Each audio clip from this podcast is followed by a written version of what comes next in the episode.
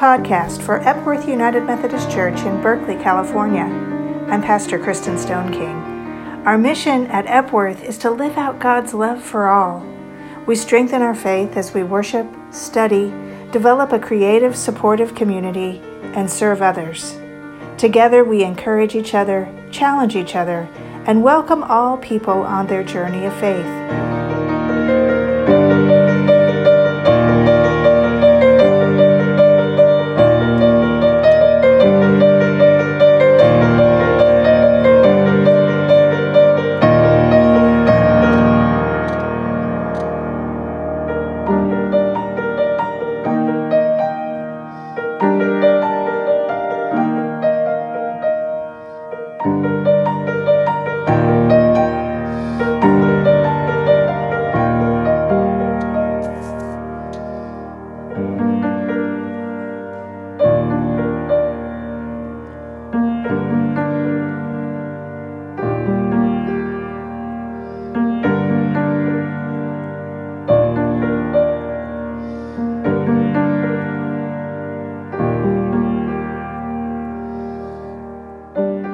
We are a reconciling congregation, meaning that persons of all sexual orientations and gender identities are welcomed to help transform our church and our world into the full expression of Christ's inclusive love.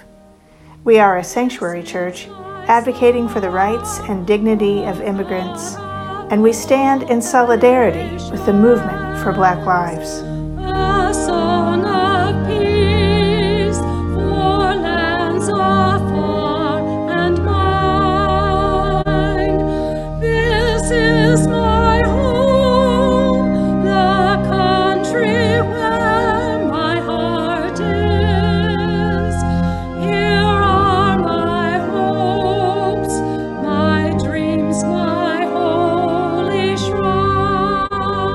Podcast blends a taste of the music that we experience here in worship on Sunday mornings, along with a scripture reading and a message.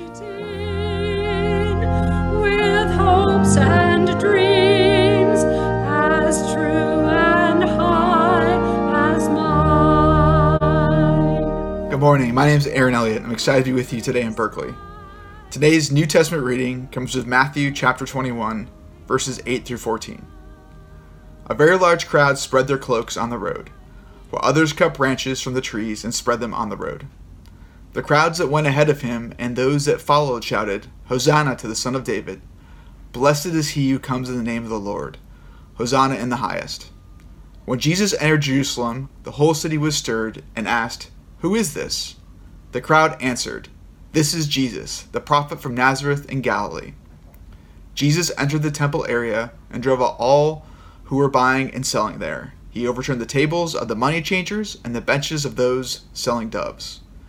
It is written, he said to them, My house will be called a house of prayer, but you are making it a den of robbers. The blind and the lame came to him at the temple, and he healed them. Sometimes I feel like a motherless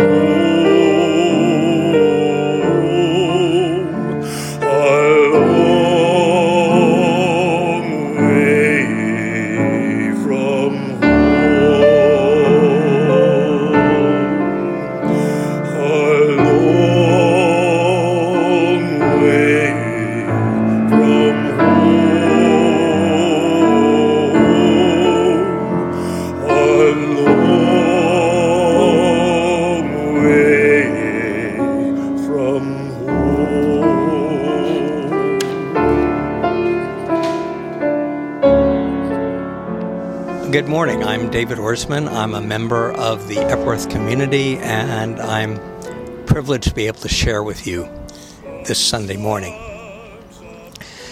I'm thinking this 4th of July weekend about the relationship of church and state, the relationship between faith and empire. 244 years ago, our founders signed the Declaration of Independence. It states the ideals on which America was born. We hold these truths to be self evident that all men and women are created equal, that they are endowed by their Creator with certain inalienable rights, that among these are life, liberty, and the pursuit of happiness. On the one hand, these are the ultimate American values, but on the other hand, they have yet to be fully realized. Systemic racism has infected America from our beginning, and the murder of George Floyd has been just yet another episode in what seems like an endless series of crimes against African American citizens. Americans are now standing up in protest and calling for transformation. Perhaps we have turned a corner. Perhaps, as Michael Martin said several weeks ago, there is now reason to find hope. But there's something else that's been troubling me these past few weeks a violation of another self evident truth in the Declaration of Independence.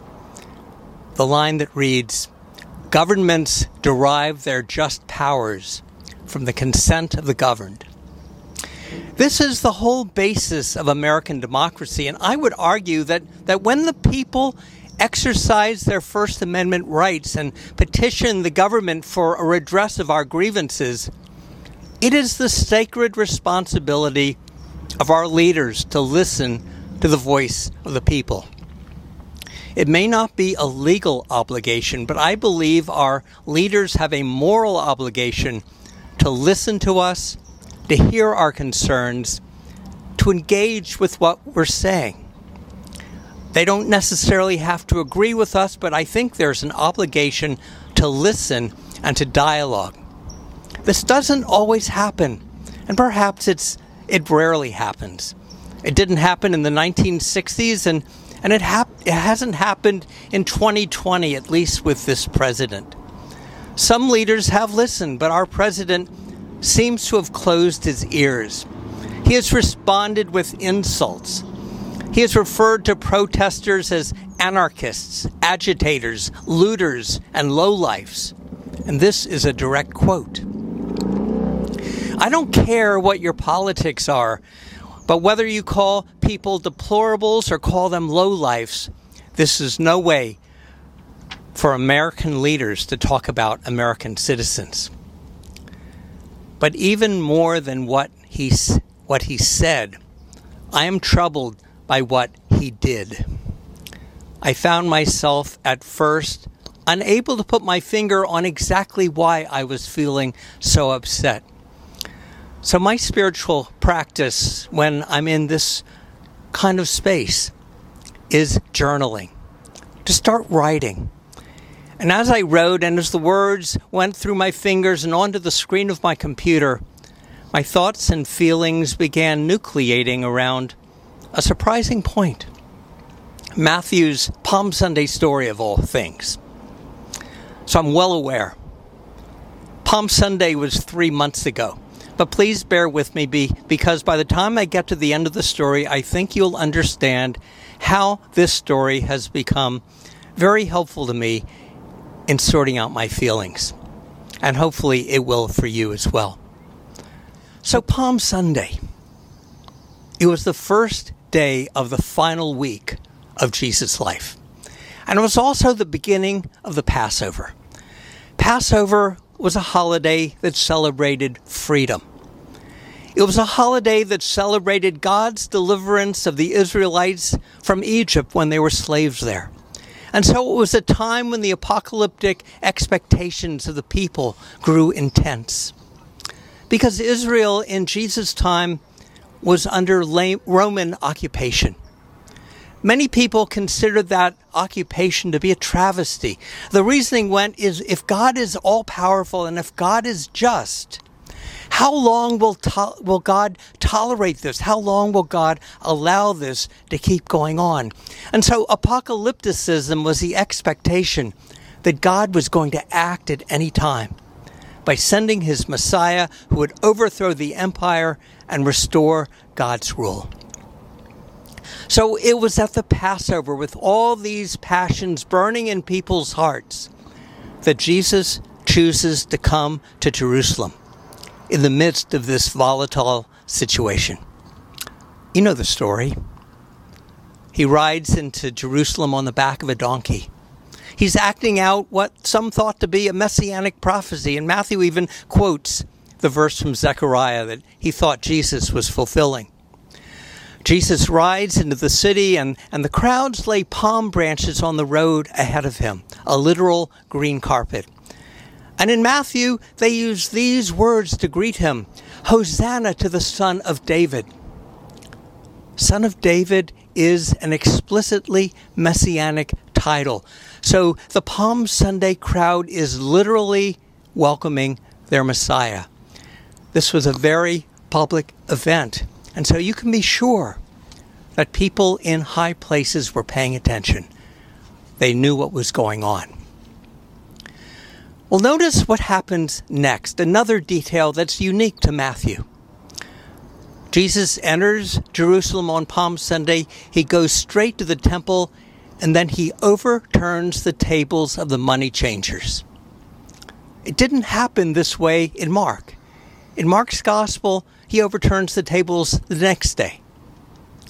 It didn't happen this way in Luke. In the gospel of Luke, Jesus never overturns the tables. But in Matthew, we have this one continuous sweep of action. Jesus rides into Jerusalem. He goes to the temple. He enters the temple courtyard. He drives out the buyers and the sellers, and he overturns the tables of the money changers. Why? Why? Why does he have a problem with the money changers? Because for Jesus, it was vivid evidence of the collaboration of the temple with the evil, hated empire. Remember the time when Jesus, later on that week, was asked in the temple, Is it legal to pay taxes to Caesar? And he says, Bring me a coin. They bring him a coin, and he says, Whose face is on this coin? They say, Caesar's face. So Jesus says, Well, then, render unto Caesar what is Caesar's, and render unto God what is God's. Jesus is implying that it's perfectly okay to use Roman coins for secular purposes, for paying taxes or, or buying stuff. But to use a coin with Caesar's face to buy a dove to sacrifice on the altar of the holy temple would profane that sacrifice. It would make it unclean. And so, to get around this problem, the temple and the empire made this ingenious accommodation. They minted special temple coins and they provided money changers to, to change currency so that if you went to the temple to make a sacrifice, you took your Roman coins, you gave them to a money changer who gave you temple coins in, in, in exchange. You used the temple coins to purchase a dove for your sacrifice, and that made it all kosher at least in the minds of some. But to the minds of those who saw the Roman occupation as a travesty, it was nothing but a legal fiction. It was nothing but a cover up of an unholy alliance with empire. So, this is what Palm Sunday is about in Matthew. It's about overturning the tables. It's about this revolutionary act of justice and protest. It's about this dramatic prophetic statement. This is what Jesus does on Palm Sunday. And this is what seals his fate. Let me put this in an even larger context. This conflict between Jesus and empire has been going on in the Gospel of Matthew since Jesus' birth. The empire has targeted Jesus since his birth. Remember Matthew's story of the Epiphany? When King Herod hears that a child has been born king of the Jews, or Messiah, in other words. He sends out his soldiers to find the baby and put the baby to death. Jesus escaped for the time. But now the time has come. And in this one kairotic moment on Palm Sunday, when Jesus overturns the tables, he seals his fate. Now, one more interesting detail that's unique to Matthew's story. After overturning the tables, after driving out the buyers and the sellers, it says, The blind and the lame come to Jesus in the temple, and he heals them. In other words, not did not only did Jesus cleanse the temple by driving out the money changers, but he also reclaimed the temple as holy ground, a place where the lame can walk again and the blind can see again, which to Matthew are signs that the kingdom of heaven has come near. So, what happens next? With apologies to George Lucas, the Empire strikes back. The Empire strikes back. By the end of the week, Jesus will have been arrested in the Garden of Gethsemane, put on trial before Pontius Pilate, convicted of sedition against Rome, con- sentenced to death, nailed onto a cross, and left hanging on that cross until the breath left his body and he died. And after the empire took care of their nasty business, the money changers came back and the accommodation between temple and empire resumed. The empire strikes back, but think about it.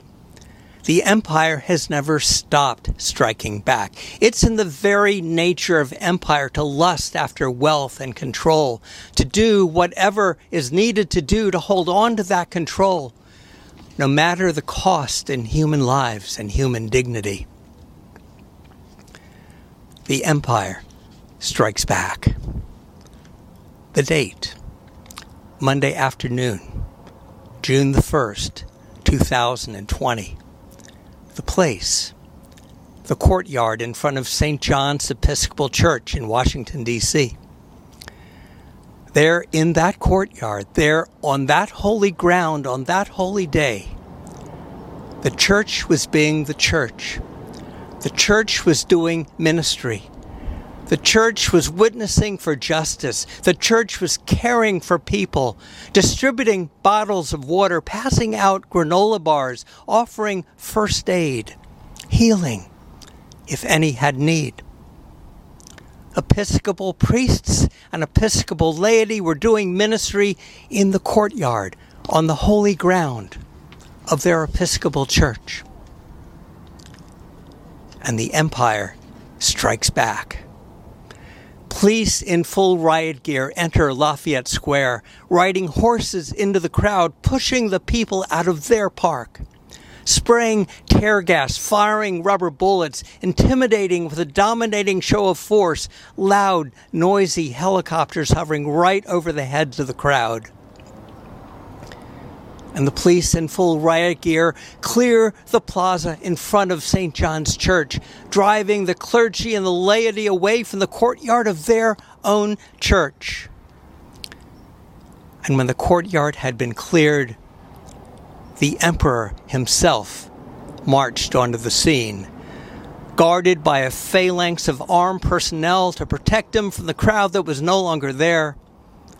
He heads straight to the church's courtyard. He is handed a holy Bible and he lifts it above his head. A photograph is taken. The photo op is concluded and he leaves the church. He departs the public square and retreats behind the gates of his heavily armed fortress. This is the event that upset me so profoundly to the extent that I couldn't fully comprehend what was making me so angry. Well, now I think I understand. It was a travesty. It was Palm Sunday in reverse. It was the empire striking back, deaf to the witness of the people who seek justice and love kindness, blind to the self evident truths on which America is built that all men and women are created equal. All men and women, no matter their race or creed, all men and women, no matter their gender identity or sexual orientation or class, all human beings are children of God, endowed by their Creator with the same inalienable rights to life, to liberty, to the pursuit of happiness, to the freedom to live our lives in peace and security, to the right to be heard, to the right to be respected. May God have mercy.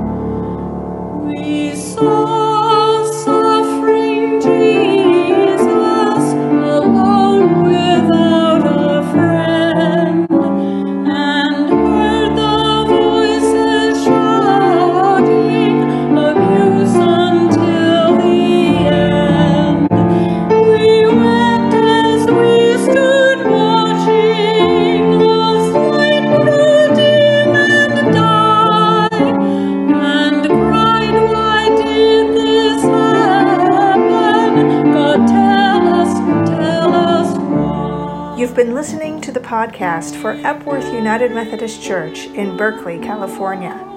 Wherever you're located, we'd love for you to take a next step in growing in faith in this community. Our online worship is at 10 a.m. on Sunday mornings on Facebook, YouTube, and on our website at epworthberkeley.org. Or you can fill out an online Connect card at epworthberkeley.org backslash connect. Have a great week.